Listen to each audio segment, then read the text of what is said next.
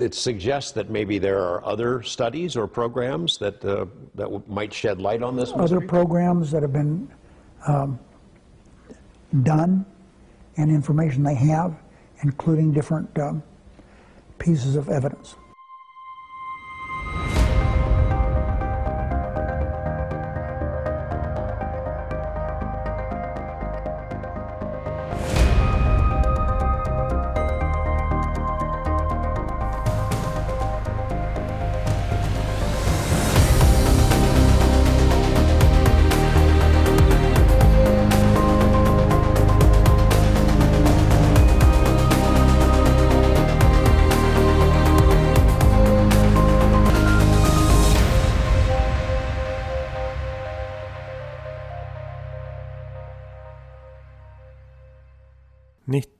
1969 färdades Apollo 11 från jorden och landade på månen.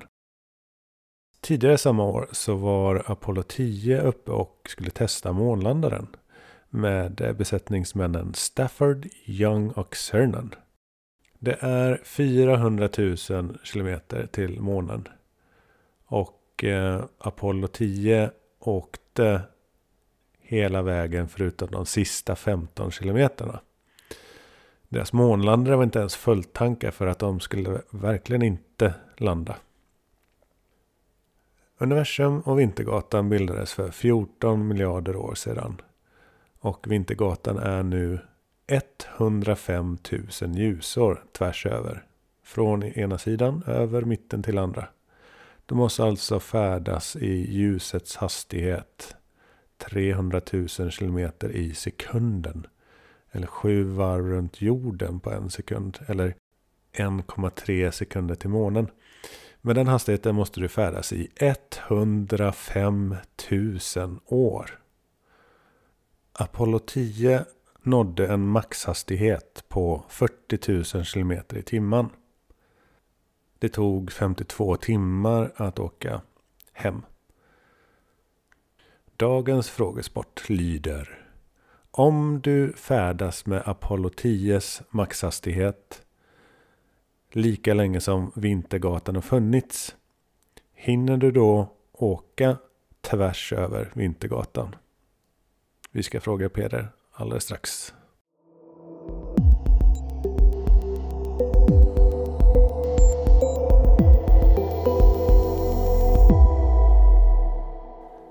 Harry Reid har gått bort. Han var född eh, 1939, uppväxt i en stuga utan avlopp i eh, lilla Searchlight, Nevada. Och han valdes in i eh, representanthuset 1982 och in i senaten 1986 och blev majoritetsledare fram till 2017. President Obama har sagt att han aldrig skulle blivit president utan Harry Reids stöd. Flygplatsen McCarran i Nevada har bytt namn till Harry Reid International Airport. Han var intresserad av UFO sedan 80-talet men fick en nytändning under 90-talet när han samtalade med eh, senatorn och eh, första amerikanen i rymden John Glenn. It's a worldwide phenomenon, not just here in the United States. There are certain places we really don't understand why, that there's more occurrences um, and have been over a long, long time. Harry Reid skaffade lite i skymundan politiskt stöd och en budget till det UFO-forskningsprogram som blev först ASAP och sen ATIP. Kontraktet var ute för budgivning i några månader men enda budgivaren tror jag var Bigelow, Robert Bigelow och um, detta har det tjafsats om och görs fortfarande. Even though this was a secure program, we wanted to make sure that people couldn't complain that it was some sweetheart deal. No, put out the bid. ASAP, Advanced Aerospace Weapons Systems Application Program, skrev upp 38 eh, ämnen, eh, mestadels om fysik, där olika akademiker och experter fick försöka förutse teknologin eh, i framtiden vid 2050. Hur den skulle kunna se ut då. UFO-fenomenet, alltså vi snackar tic-tacs och flygande tefat, har uppvisat vissa av sakerna man kunde förutspå med de här olika 38 papers som skrevs. George Knapp fick tag i listan på eh, de här ämnena och eh, de konfirmerades när DIA släppte ett brev från eh, senator John McCain. John McCain, som ni kanske minns, var presidentkandidat mot Obama. Bland det sista John McCain gjorde var att begära ut allt material från ATIP eller ASAP-programmet till försvarskommittén. Och Harry Reid försökte göra ATIP till en eh, så kallad, det är många förkortningar här, men en Special Access Program, eh, SAP, en SAP. Eh, program som eh, bara små kommittéer i eh, kongressen eh, har insyn i. Och eh, Harry Reid eh, satt i vad som kallades The Gang of Eight, eh, senatorns eh, kommitté för insyn i även så kallade unacknowledged special access programs. Sådana som, program som inte ens konfirmeras om man frågar efter dem. Och eh, wavered unacknowledged special access programs, WOSAPs. Eh, där eh, i princip det finns ingen insyn mer än namn och eh, budget. Eh, och bara för den här lilla Gang of Eight, uh, lilla underrättelsekommittén då. Sure, John knew what I was doing. I mean, he didn't, he didn't uh, hide the fact that he was interested also. That's why, that's why he wrote the letter. It suggests that maybe there are other studies or programs that, uh, that might shed light on this mystery? Other programs that have been um, done and information they have, including different uh, pieces of evidence. Eh, uh, so Harry Reid är en av de få, få uh, kongressledamöter som eh, känner till WOSAPs, de hemligaste programmen. Och lyssna noga på vad han faktiskt svarar här. You've used that quote about you're not sure that there are little green men. You don't necessarily believe in that. We don't know. Fact is, we don't know what it is, right? Or where they're from. We do not know what, what I have learned is you cannot just hide your head and say it does. These things aren't happening. Are you glad um, the story's out? Yeah, I'm very glad.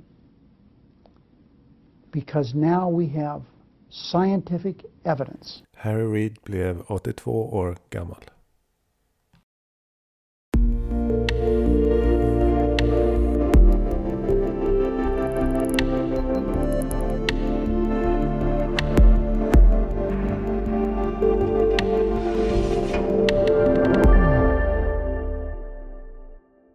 Hej Peder!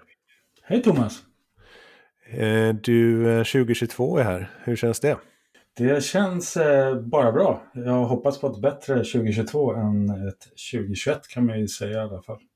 Ja. Så det börjar bra. Det är i alla fall riktig vinter ute.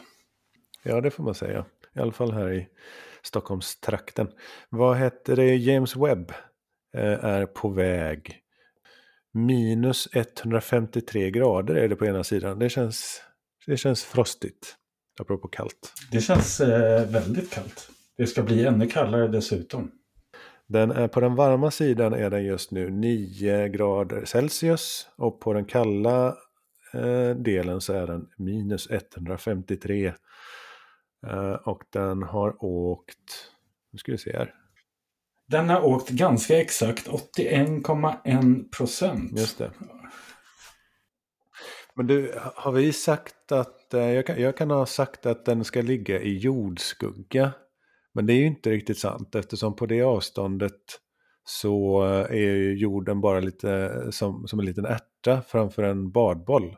Så att någon, någon eh, jordskugga är det ju inte Nej, riktigt. Nej, det är det inte. Men tanken är ju att den ska titta bort också lite bort från jorden även. Precis. Um, 81 procent jag har den åkt och, och oj vad många kilometer det är. Är det en miljon? En och en halv miljon. Ja. ska det vara cirkus. Totalt färdsträcka alltså. Ja, okej. Ja, den är på 1,2 nästan. Ja, då är det inte långt kvar då. Det är bara 30 000 mil eller något. Ja, exakt. Men den åker inte så snabbt nu då. Ehm, Nej, 33 0,33 kilometer i sekunden. Ja, det är ju snabbt. Relativt. Allting är relativt. för att vara den stora rymden kanske fisfart. Precis, och den ska ner till, vad var det, 7 grader Kelvin. Ett par Celsiusgrader över nollpunkten där atomer slutar eh, röra på sig. Helt enkelt så är det så. Den, eh, den kommer väl ligga runt minus 223 där någonstans om jag inte missminner mig som operativ temperatur. Och sen är det väl något infrarött, eh, ett verktyg då, eller en sensor tror jag som eh, behövde extra kylning. Mm. Eh, Ja du, jag har pratat lite om Harry Reid. Vad, eh, vad har du att säga om Mr. Reid som har gått bort? Det var ju lite sorgligt, men eh, han har ju kämpat ett tag mot sjukdom och, och cancer. Då. Mm. Och han hade ju, han har ju ändå några år på nacken så jag, jag är väl inte jätteförvånad men eh, det är ändå, det är inte trevligt när någon går bort. Nej, men han kommer ju bli ihågkommen i uh, ufo-världen i alla fall. Det är en sak som är säker. Han kommer nog gå till historieböckerna, det Mm. tror jag redan. Han har ju fått en redan eh, flygplats uppkallad efter Mm. sig i Las Vegas. Precis. Och du, um, UFO Sverige har eh, satt ihop siffrorna för eh, 2021 och det blev eh, 253 inkomna rapporter. Men som vanligt så är det då en eh, portion av dem som är eh, för dålig information. Det kan vara att någon rapporterar någonting flera år i efterhand och man inte ens vet eh, Mm. när och, och, eller var det var eller någonting sånt och då faller de bort och det var 66 stycken. Så kvar Mm. blev 187 och av dem så har 104 eh, identifierats och eh, gått från eh, oidentifierat UFO till IFO eh, identifierat flygande objekt och eh, troligt IFO var 33 stycken. Eh, 12 stycken svårbedömda eh, och eh, ett eh, redan konstaterat UFO-fall. Och sen är det då Mhm. 25 stycken som utredning pågår. Eh, och det här eh, fallet eh, som redan har fått UFO-beteckning är från Huskvarna där en man ser en eh, triangel som kommer i måttlig fart och eh, flyger över honom och så får han pro- problem med eh, synen. Lite spännande. Mhm. Det var lite udda. Mm. Det är inte så ofta man får höra talas om just de fysiska fenomenen. Nej, inte varje dag direkt. Ehm, ja, I förra avsnittet så ställde, vi en, ställde jag en fråga till lyssnarna eh, som kan välja att svara och då fick vi, frågan var helt enkelt, tror du att utomjordingar har varit på jorden? Det är en ganska plump fråga, men den är rak. Den är, den är rak, rak. en rak och ärlig fråga. Och, och såklart så finns det ju nyanser. Och det kan ju vara så att utomjordisk teknik är här fast inte själva utomjordingarna och sådär. Men 80 procent eh, svarade ja. Eh, och Mm. eh, 20 procent nej. Och jag tycker det är en, en väldigt rimlig kollektiv siffra på något sätt. Mm, mm. Det, det tycker jag. Det är roligt att se hur den där siffran växer. Jag minns kanske när man gjorde sådana här Ibland Aftonbladet kanske inte är en standard för en undersökning bland svenska folket. va, Men det är ändå kul att se när folk svarar. att För tio år sedan var det kanske 10 procent som trodde att det låg till på det sättet. Och sen Mhm. har det ökat för varje år. Ja, Och sen då nu efter 2017 då, då är det ju då är det mer än hälften helt plötsligt. ja. ja det är kul att höra. Ja, den här frågan om eh, medvetandet, den är ständigt återkommande, eller hur? Eh, här är det också, det här är också en fråga om eh, individuellt och kollektivt medvetande. Eh, tillsammans så har vi en, en 80 procent uppfattar att vi har haft besök av utomjordingar. Men på individnivå så är det ju ja eller nej. Och Ja, det finns många aspekter. Ständigt i, det, i UFO-ämnet så återkommer frågan om medvetande på många sätt. Vår kollektiva medvetandegrad om UFO-fenomenet det ökar ju och sprider sig, precis som du gav exempel på. Precis, precis.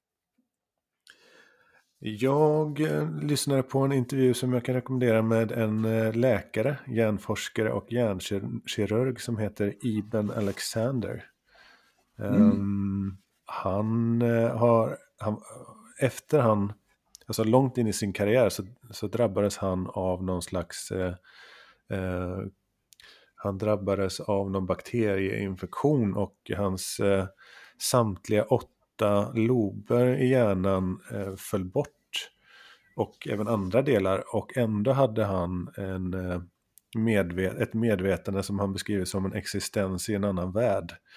Och den här upplevelsen har förändrat hans syn på mycket och han, är, eh, han var ju hjärnforskare innan, men eller i alla fall hjärnkirurg. Och eh, nu har han och någon avancerad grupp av forskare gått vidare med det här med near death experiences, NDE, nära döden upplevelser. Mm. Um, och han säger att eh, det verkar som att minnet inte lagras i hjärnan. Det, det är ju fascinerande. Det är väldigt fascinerande. Du kan alltså inte peka på någon plats i hjärnan där eh, minne X är lagrat som, som på en dator eller alltså det, det, finns inte, det verkar inte finnas något sånt. Det är ju ett ganska stort ämne kan man ju säga också. Eh, och det är ju som du säger det här med medvetandet återkommer väldigt ofta i de här ufo-närkontakten eller nära döden upplevelser. Ja. Uh, ibland beskriver man dem nästan som samma sak, kan man tycka. Mm. Ja, det här med kognitionsforskning är väldigt mm. intressant och väldigt mycket kopplat till ufologin.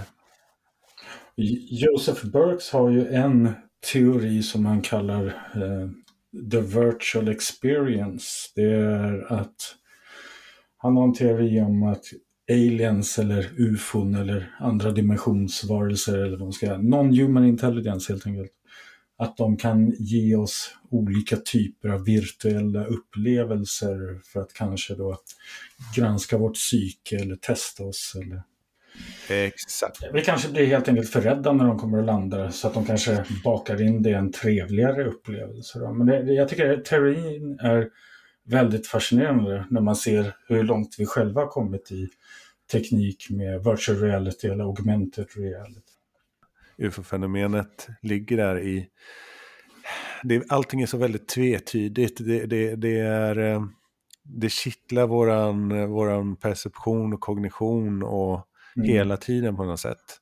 Eh, dansa på gränsen mellan vad som är vad vi kan uppfatta och inte. Och, och uh, ganska ofta mm. så tror jag att på, på man kan, jag tror inte man kan dra några slutsatser.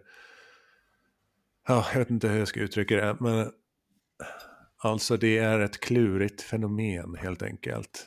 Eh, som, behärs, som troligen behärskar både tid och rum och perception och kognition. Och kan bli väldigt svårtytt. Eller det tycker jag. Det, det, är som att det finns där men ändå inte. Man, det är inom räckhåll fast man får aldrig ta på det. Mm. På något sätt. Det, mm, det, det, är ett lustigt fenomen.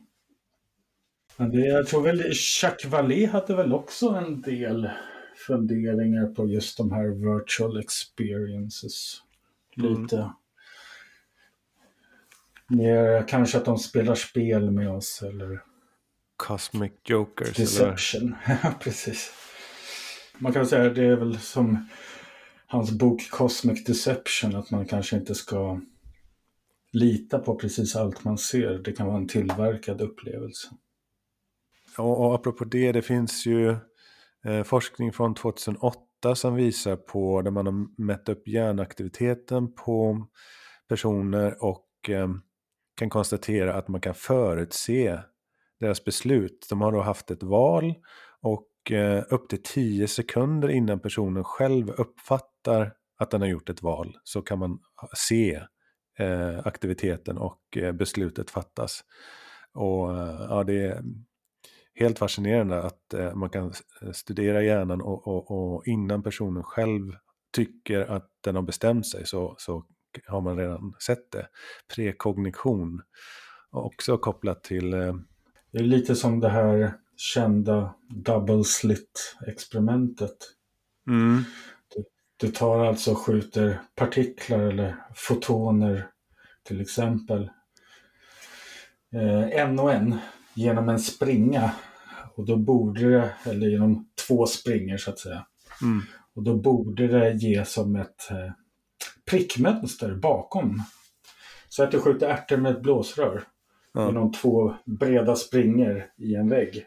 Så på baksidan så borde det då rimligtvis ge ett mönster av där du träffar med de här ärtorna då, som två mm. raka streck.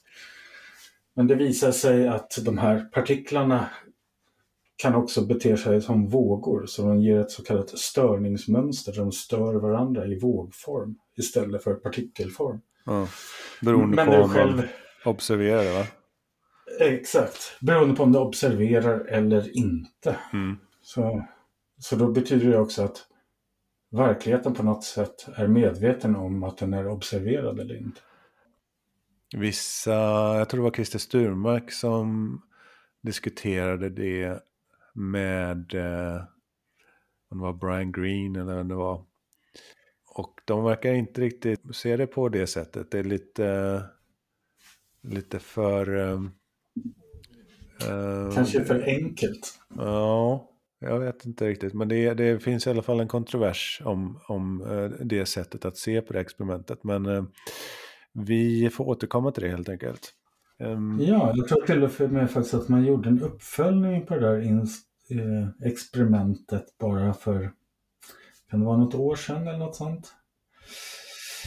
Eh, och där man då försökte mäta det på ett bättre sätt men de upplevde samma fenomen igen. Då. Men ja, jag ska inte säga för mycket för jag minns inte helt och hållet. Ja, om man då ser extrapolera till framtiden, hur, om man kommer eh, tusen år längre med eh, kognitionsforskningen som verkligen accelererar just nu. Eh, det är några saker som har debatter som har tagit fart i eh, vissa delar av samhället. Det är ufo-debatten och det är debatten om eh, psykedeliska droger och, och nyttan de kan göra och eh, kognitionsforskning och nära döden-upplevelser och sånt som tas på allvar. Eh, på något sätt så hänger det där ihop, tror jag, med vår medvetande grad, eh, vår kollektiva och individuella nivå av medvetande.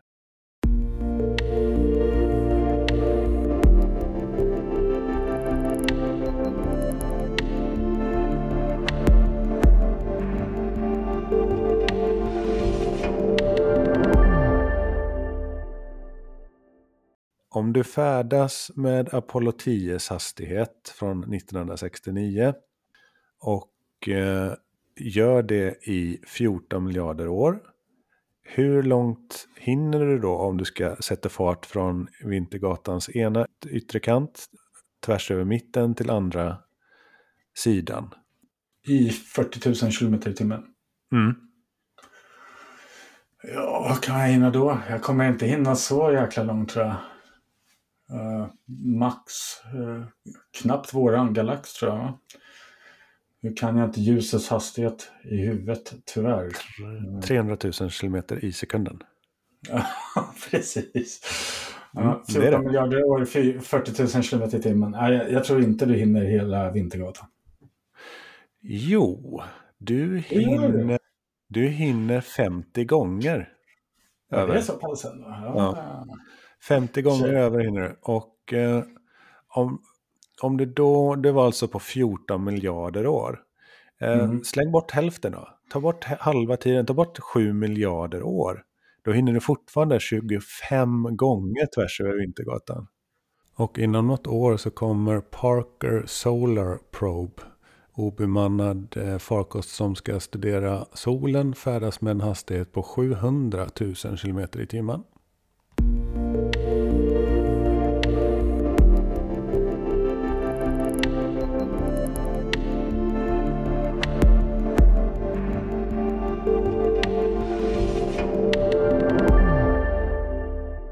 Senaten har röstat igenom Gillibrand-förslaget och president Biden har skrivit på eh, NDAA 2022, alltså den här eh, försvarsbudgeten som inkluderar skapandet av ett eh, UAP Office.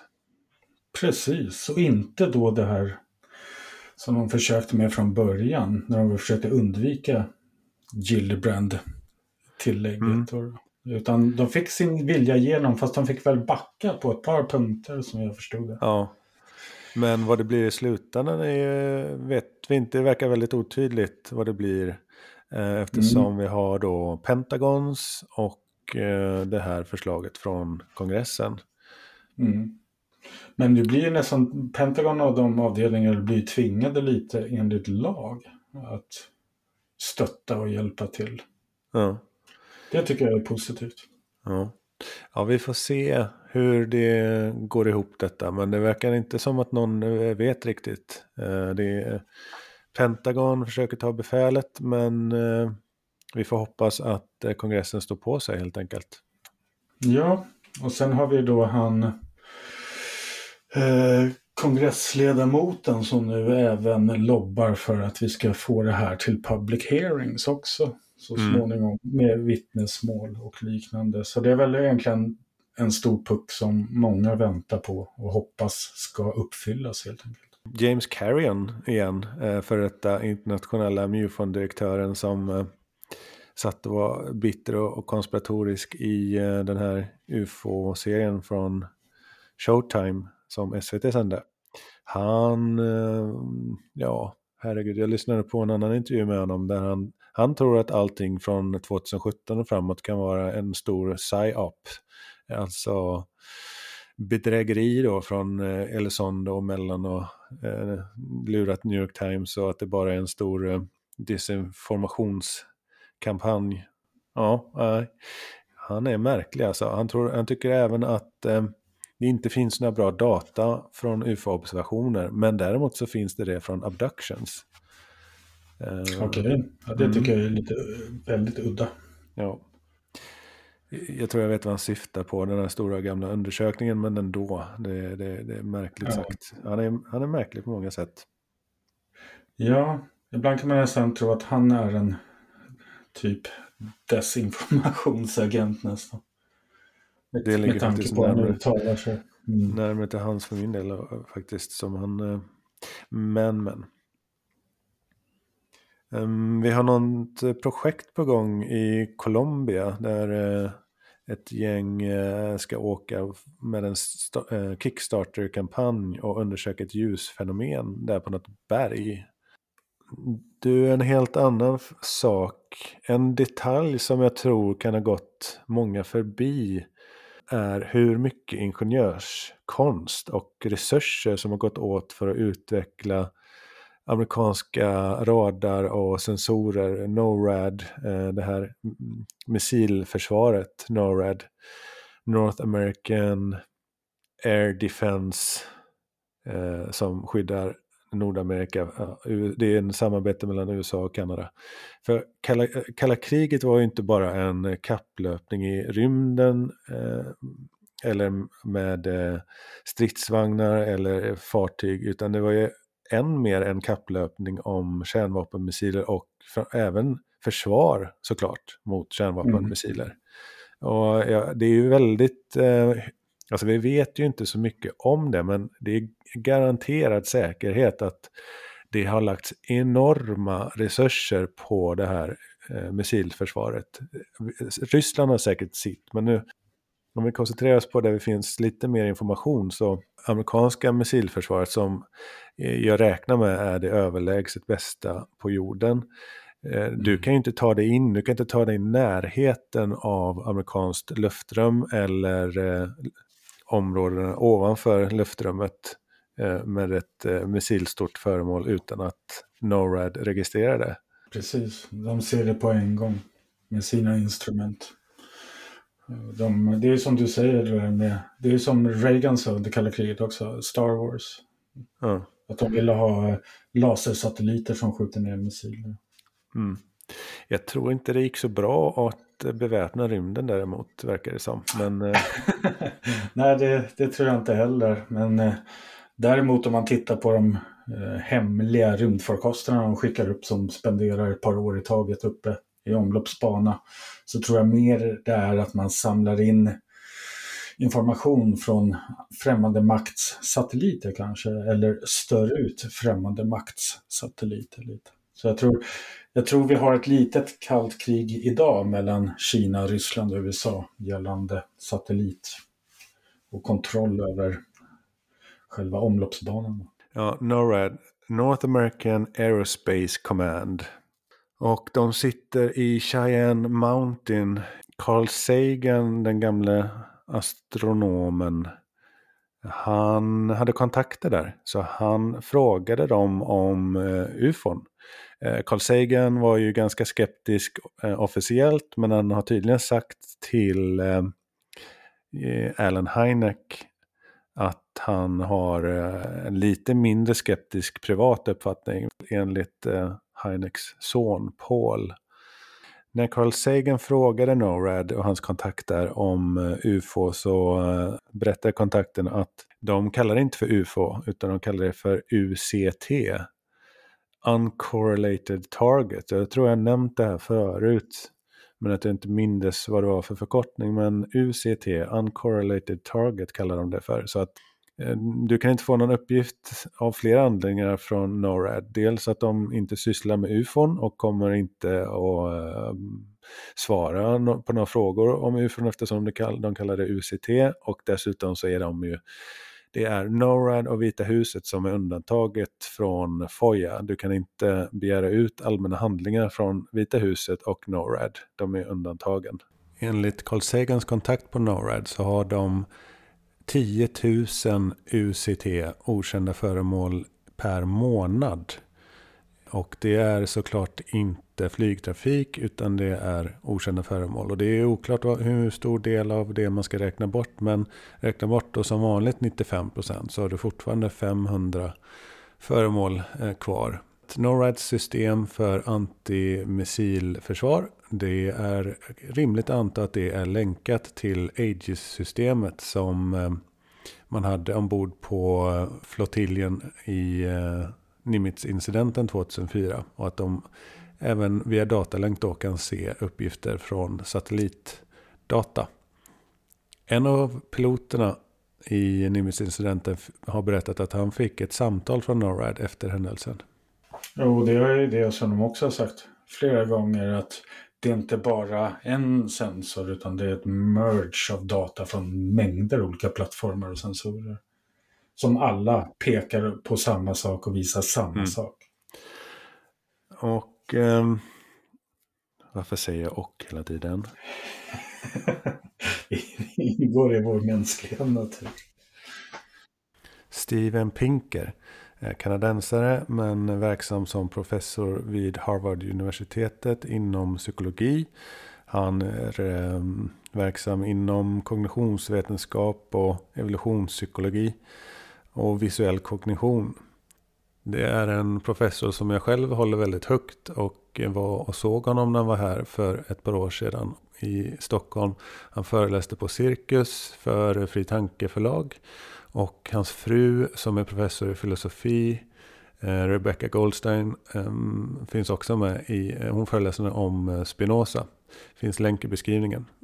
Den gode Pinker gör misstaget att inte skaffa kunskap på ett område innan han uttalar sig. Och ehm, innan han rationaliserar bort och avfärdar det. Ett misstag vi har sett från hela den akademiska världen. Han kallar Mick West för expert på optik, vilket är helt felaktigt. Han säger att stridspiloter inte är lämpade att avgöra hastigheter och avstånd. Men inom en ganska snar framtid kommer eh, den akademiska världen att eh, och den akademiska delen av vårt kollektiva medvetande att behöva inse ett och annat.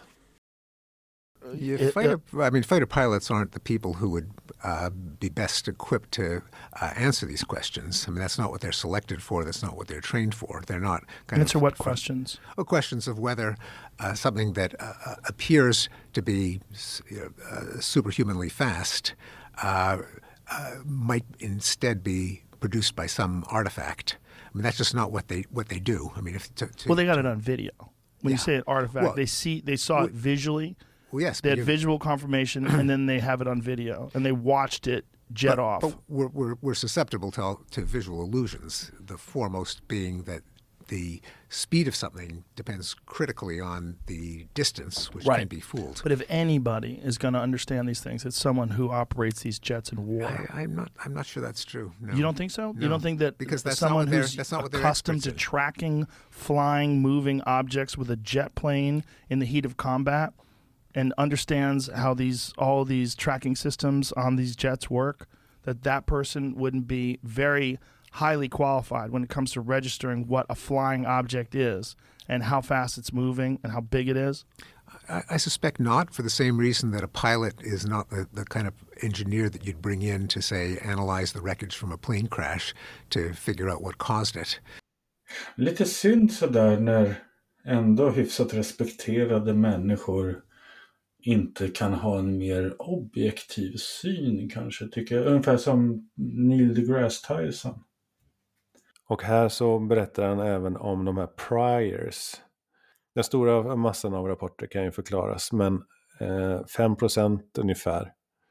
Eh, det är där ufo-fenomenet finns och hans modell utesluter alla eh, anomalier, eh, hans priors. Eh, så att eh,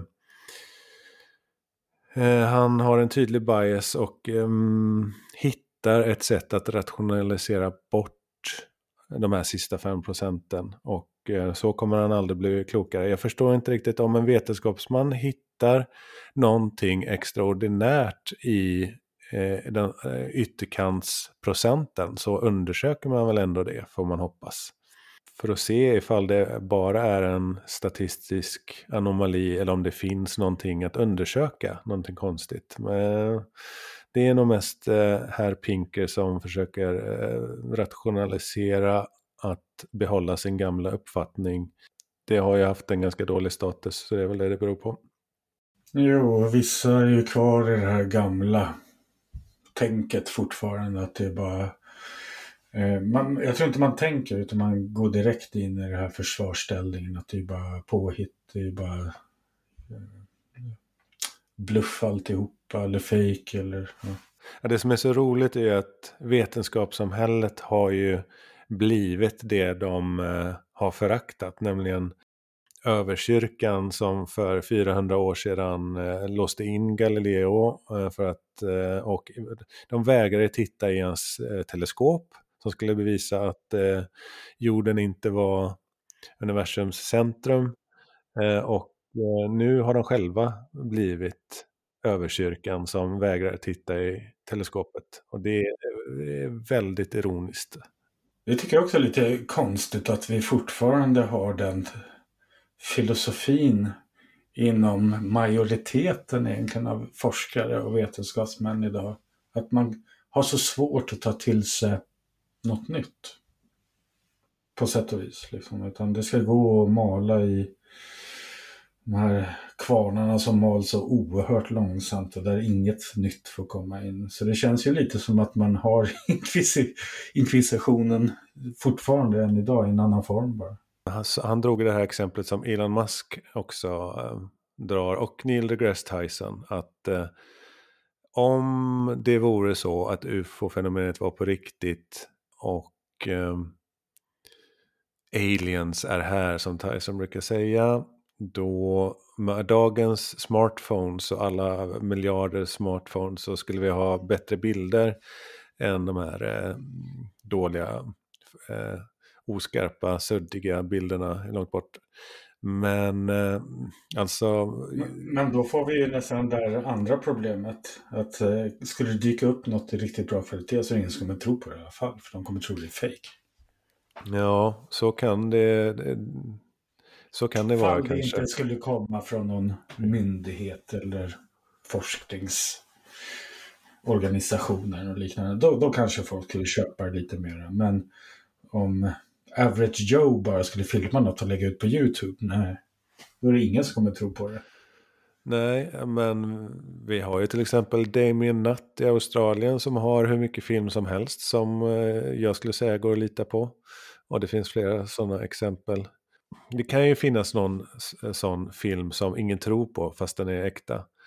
Eh, det kanske gör, men förklaringen tror jag snarare är att om man har tagit sig hit och eh, har den här tekniken som vi kan se att, de, att fenomenet har då är det väl inte så himla svårt att undvika att hamna på bild.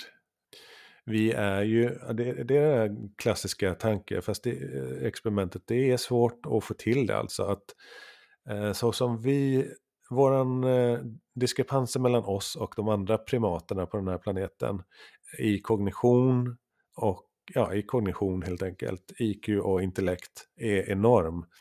Om man översätter den så att vi är apan, det, om man verkligen tar in det och förstår att vi är de dumma labbrotterna, vi är myrstacken, vi är primaterna. De, om man behärskar tid, rum och kognition eh, med någon miljoner års försprång så är det inga problem att inte hamna på bild. Nej, det tror jag absolut inte. Vi har ju typ tekniken redan själva idag eh, för att störa ut olika typer av utrustning. Det är inte särskilt svårt. Eh, om du, har, om du har rätt resurser helt enkelt. Så att säga att någon som då har behärskat en teknik tusen år före oss, då är det ganska självklart att de kan göra precis vad de vill egentligen med, med vår teknik. Du kan titta på extrapolera från våra 3D-printrar. Eh, lägg på några miljoner år på den tekniken så man kan ju, kommer ju kunna bygga upp någonting eh, extremt snabbt, effektivt och, eh, och bygga i princip om man vill. Eh, du kommer kunna, eh, Eh, så som många ufo-vittnen eh, vittnar om, dels så finns det de som vittnar om att kamerorna har slutat fungera och batterier har tagit slut helt oförklarligt. Det drabbar ju bland annat eh, ehm, eh, Australian Skies-filmerna i något tillfälle. Och det finns många sådana exempel där eh, tekniken helt plötsligt har oförklarligt eh, strulat, gått sönder eller fått slut på batteri. Bland annat också hela tiden på Skinwalker Ranch att all utrustning tappar batterier, telefonerna beter sig jättekonstigt, drönare som ska mäta marken slutar funka.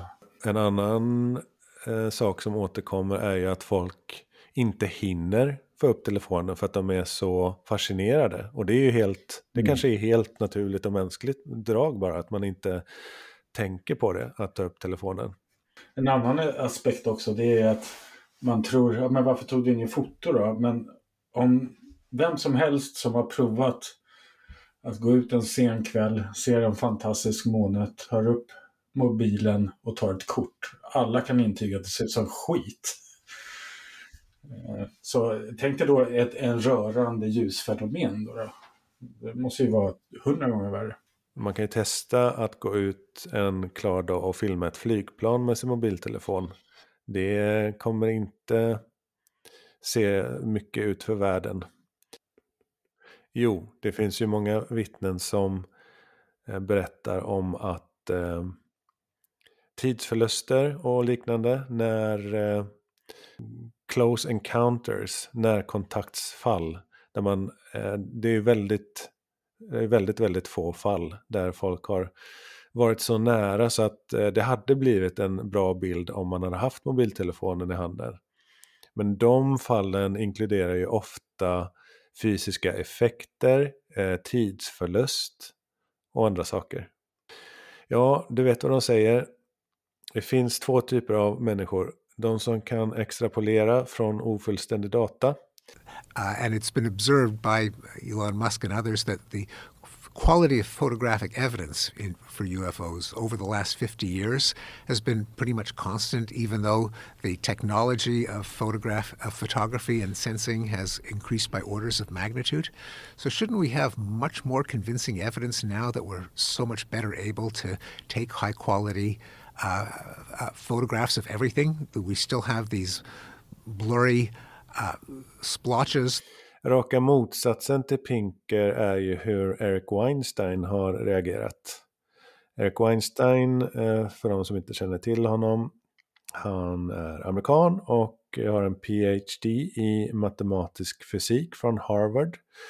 Och um, han ändrade uppfattning för några månader sedan på Clubhouse faktiskt. Och uh, här förklarar han hur han ser på sin tidigare inställning till UFO-frågan.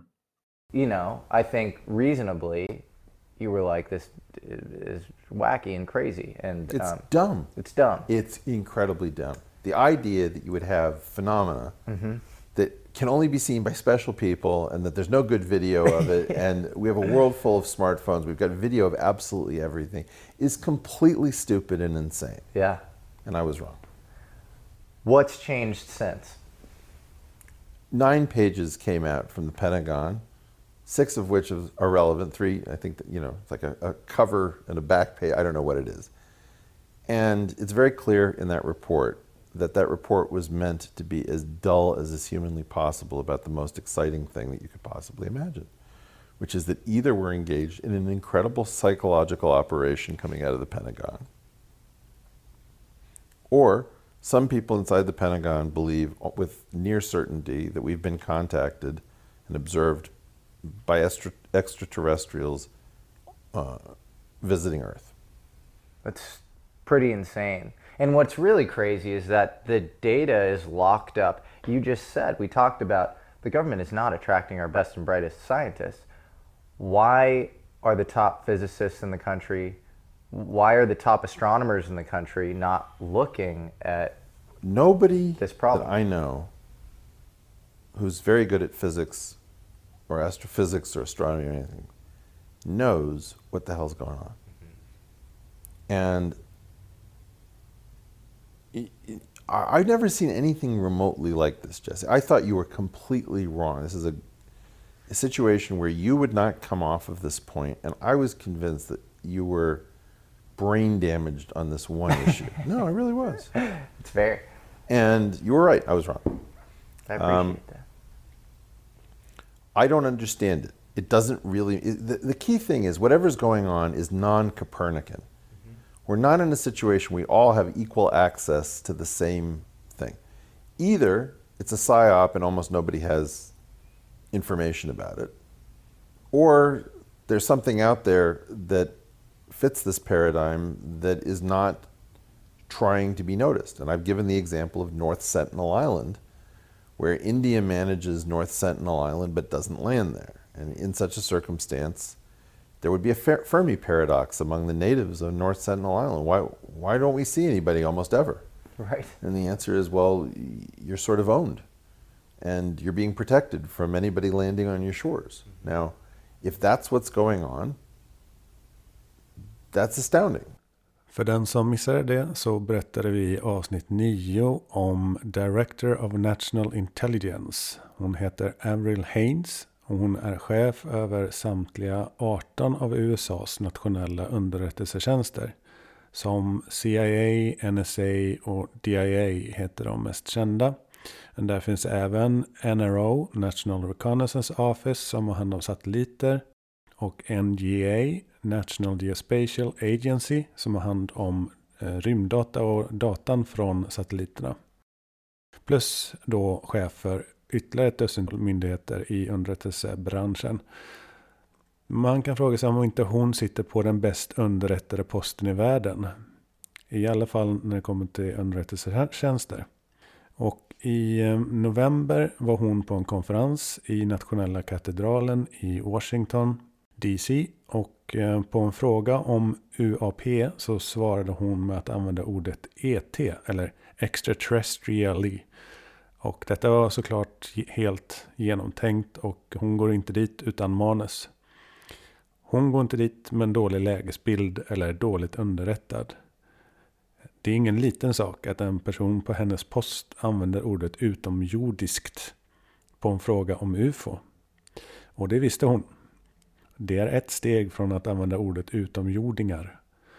Det är nästan bara presidentämbetet som skulle smälla högre. Det blir nog väldigt svårt för president Biden att fortsätta att undvika den här frågan i resten av hans mandatperiod. Ordet extraterrestrially är inte lätt att uttala när pressen är stor och eh, man inte får klippa. And the main issues that Congress and others have been concerned about are basically safety of flight concerns and counterintelligence issues. But of course, there's always the question of is there something else that we simply do not understand that might come extraterrestri- extraterrestrially?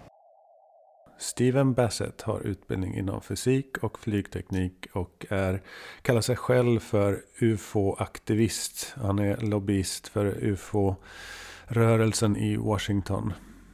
Och här hör vi honom hos eh, Sean Rash, Witness Citizen. Everything that was is being set up by the Pentagon, all of that structure is simply the public facing architecture to engage this issue appropriately that should have been set up 20, 30, 40, 50 years ago. All right. And so now they're setting it up, and the people are going, oh, wonderful. That's, well, of course, that's what we should have.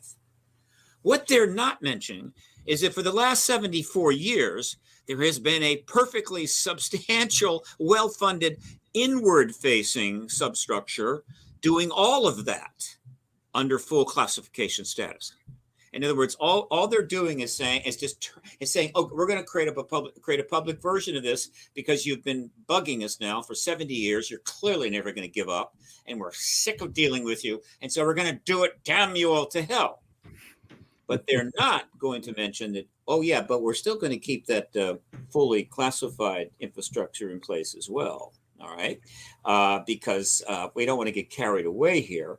But should the president call here and we call if the hearings are held and the president finally confirms the et presence which i think will happen late spring early summer we're set up.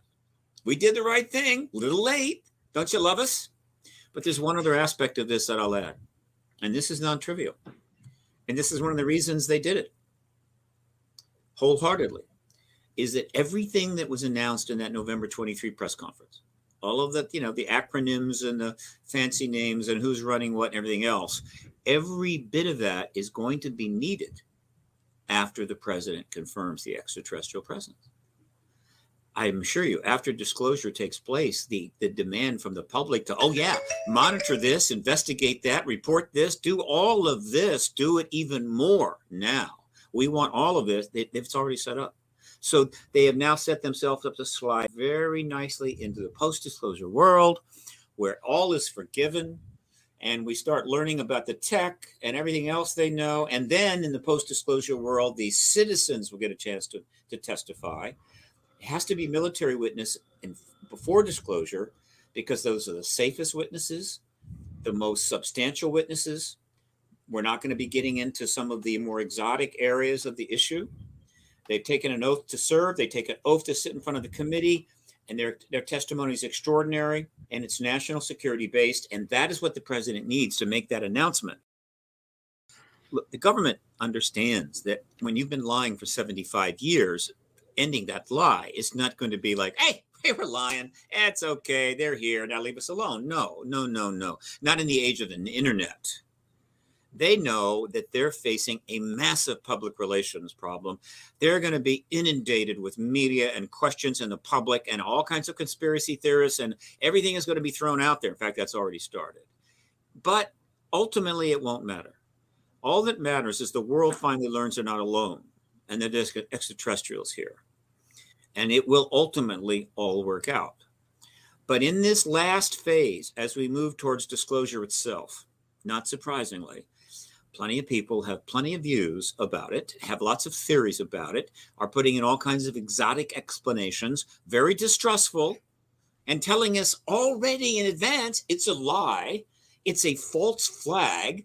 But, you know, I don't really blame the people that are doing that because the fact is the government, by making the choice for national security reasons back, way back, 1947, they they they, uh, they created a space. The truth embargo, by denying this issue for all these years, it created a space between the truth and the the, the falseness, right? And and and and and nature doesn't like a vacuum, and so they created the space that people all around the world filled up with whatever they wanted to stick in that space, whether that was years of hard research, a couple of fine books, um, or complete and utter confabulations sci fi, whatever. We filled up that space because there was nothing in it, it was a vacuum. That's the government's fault. And so, all the nonsense, all the things that people like to criticize now, when they still continue to call uh, us nutters, that even if you've got a PhD in physics, even if you're a brilliant man and you've read all kinds of science and you've written successful sci fi novels and won the Hugo Award, right? That you can be taken in by that truth embargo. You can be completely bamboozled by it. You bought it hook, line, and sinker, right? And you're going, well, the government says there's no ETs here, and this person over here is just a citizen researcher and they don't have a PhD in physics, so why hell would I pay attention to them? Yeah, that's how good it was. So Mr. Brin is a brilliant guy, no question. Hell of a lot smarter than me, but he that they, he he got rolled over by the government's truth embargo. He's not the only one. Thousands upon thousands of top scientists are going to wake up in about a year and go, "What? Uh, what? Uh, you, you, you mean they really are here? That's what they're going to be feeling. That's what they're going to be seeing sometime next year. And the lesson is this do not underestimate the power of, the, of any government, including the United States government, to bamboozle you, con you, fool you, lie to you, misrepresent, and take you in. And the smarter you think you are, the more likely they may get away with it. Well, well, what I wanted to ask is, uh, you know, um, are they definitely extraterrestrial? Is it interdimensional? Ultra dimensional, you know, any of that. You're just laughing all that off, and it's just ET all the way home. How many, how many, how many Goldilocks planets do they have to find? You know, 50 million, 100 million, a billion, 10 billion, a trillion, right? Uh, before people go, hmm, we evolved a sentient species and had technology on this planet. Could that have happened on another planet? Well, I don't know. What are the odds? 99.999% to one. The, the, one of the reasons I think is that, well, first of all, there's the relativity thing, which as you know, was discovered in 1903, and we're really fond of it. It's 120 years old, and we're absolutely certain it is the ultimate summum bonum of physics uh, in other words, there's nothing more to know about how you move around in space than the relativity theory from 1903. Okay, and so for a lot of scientists, it's it's their safe haven. Hey, look, don't talk to me about extraterrestrials. I understand general relativity, and they can't get here from here. They're from here. Well, guess what? They can. All right. And so somebody's and, so, and there are other people that just are not comfortable with the idea that they're they're from other planets because if a species. In fact, there's a, a, number of them with us now, right? Just ask any contactee that's had the full Monty. Uh, if a species can come from planet Y, then they can also come planet X, Y, Z, A, B, C, and D. And that means there's a lot of potential species out there. And that's a kind of crowded situation. And one of them is going to come to eat us. I get that. But if they're coming from our future, they're just us in the future well, that's a lot safer. Hey, that's just us in the future. They're not going to do anything really bad. They're just coming back to help us out, right? All you need is time travel. Everybody knows that's easy.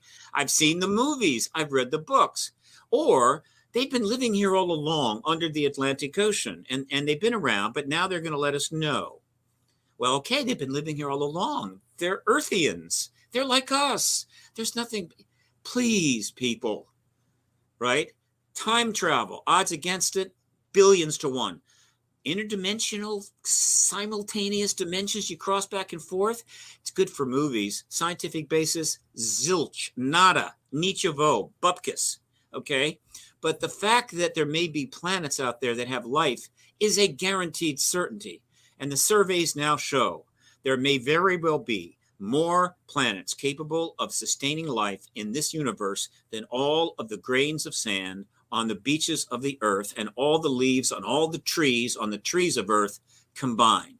So forgive me, I'm going to go with they're from another planet.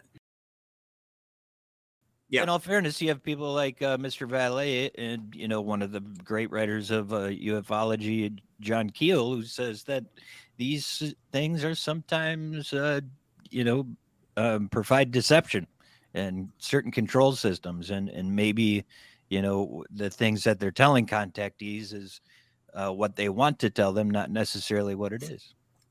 Yeah. Let's just say that let me put it this way.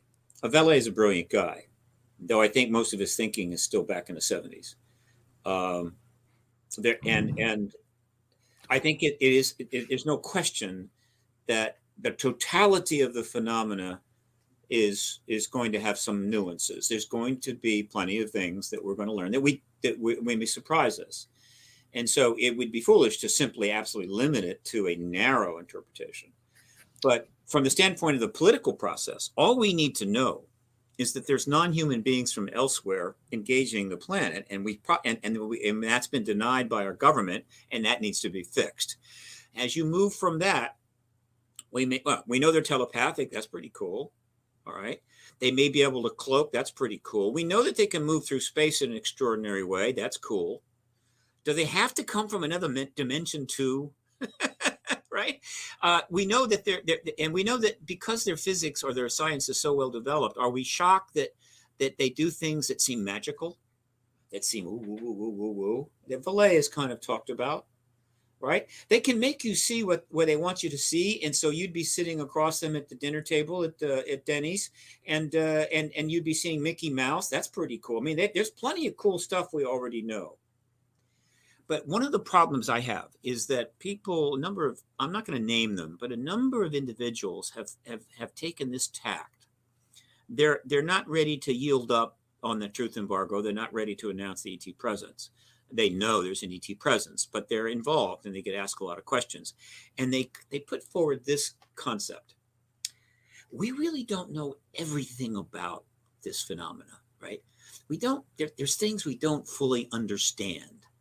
And so it's not appropriate for us to say that there's ETs here. And I'm going, what? What? In other words, we have to know where they were born, what what what what their what their snack food preferences are, uh, we have to know all of that before we can just acknowledge that they're here. You see, another it's a it's a ruse, and that's a ruse. It's it's a it's a distraction, and you and if you listen carefully, you'll hear it. Well, we're not sure how they do that, and we're, we're not sure how that happens, so we're not prepared to acknowledge that there's extraterrestrials. What? Please, it's embarrassing. It's insulting to hear that kind of stuff. Of course, there's aspects of them we don't understand. We still don't understand exactly how they got here.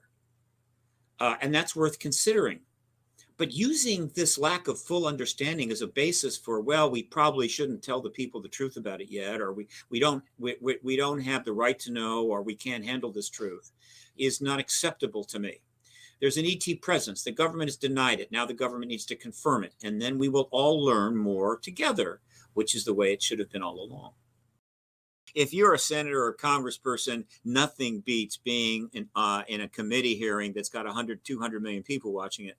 And so the, in, uh, the, the, House Intel, House Armed Services, Senate M Services, probably the Homeland Security committees, they're all going to jump in. And I, you won't have to convince your friends, right? I assure you, you're not going to have to call them up and say, look, before the hearing start, can I finally convince you there's ETs here? No, no, no, no. Just send them an email and say the hearings start on Monday. They will be glued to their television sets for days, weeks, whatever. Okay, it's there won't be any cars on the roads. All right, and they will figure it out on their own, right? And nothing personal to you, but when the nuclear witnesses start testifying about the, them shutting off our nukes and stuff, they're going to be impressed by that because they're nuclear SAC base officers. So but I didn't need a nuclear SAC base officer to convince me. I knew it when I was 18 from reading the news. But everybody is different. And everybody needs what they need to get convinced. Let them get convinced in their own, you know, good time. All right. And then I think the uh, how do we convince them? And there was another part of that question. I think the point is is that yeah, no, these hearings, when they take place, will be the most watched hearings in American history. And given the issue is completely global in its importance, but after we get into it and the press gets on it and people start hearing the word that the number of people watching these hearings at some point will approach two, two and a half billion people worldwide. That's how big it is. Om man vill kontakta eller stötta podden så finns det uppgifter och länkar i avsnittets beskrivning. Tack till alla er som lyssnat och stöttat. Eh, och denna gången så har det slumpat sig så att jag ska skicka ett extra stort tack till Erik och till Thomas. Vilka också är mina namnar. På återhörande.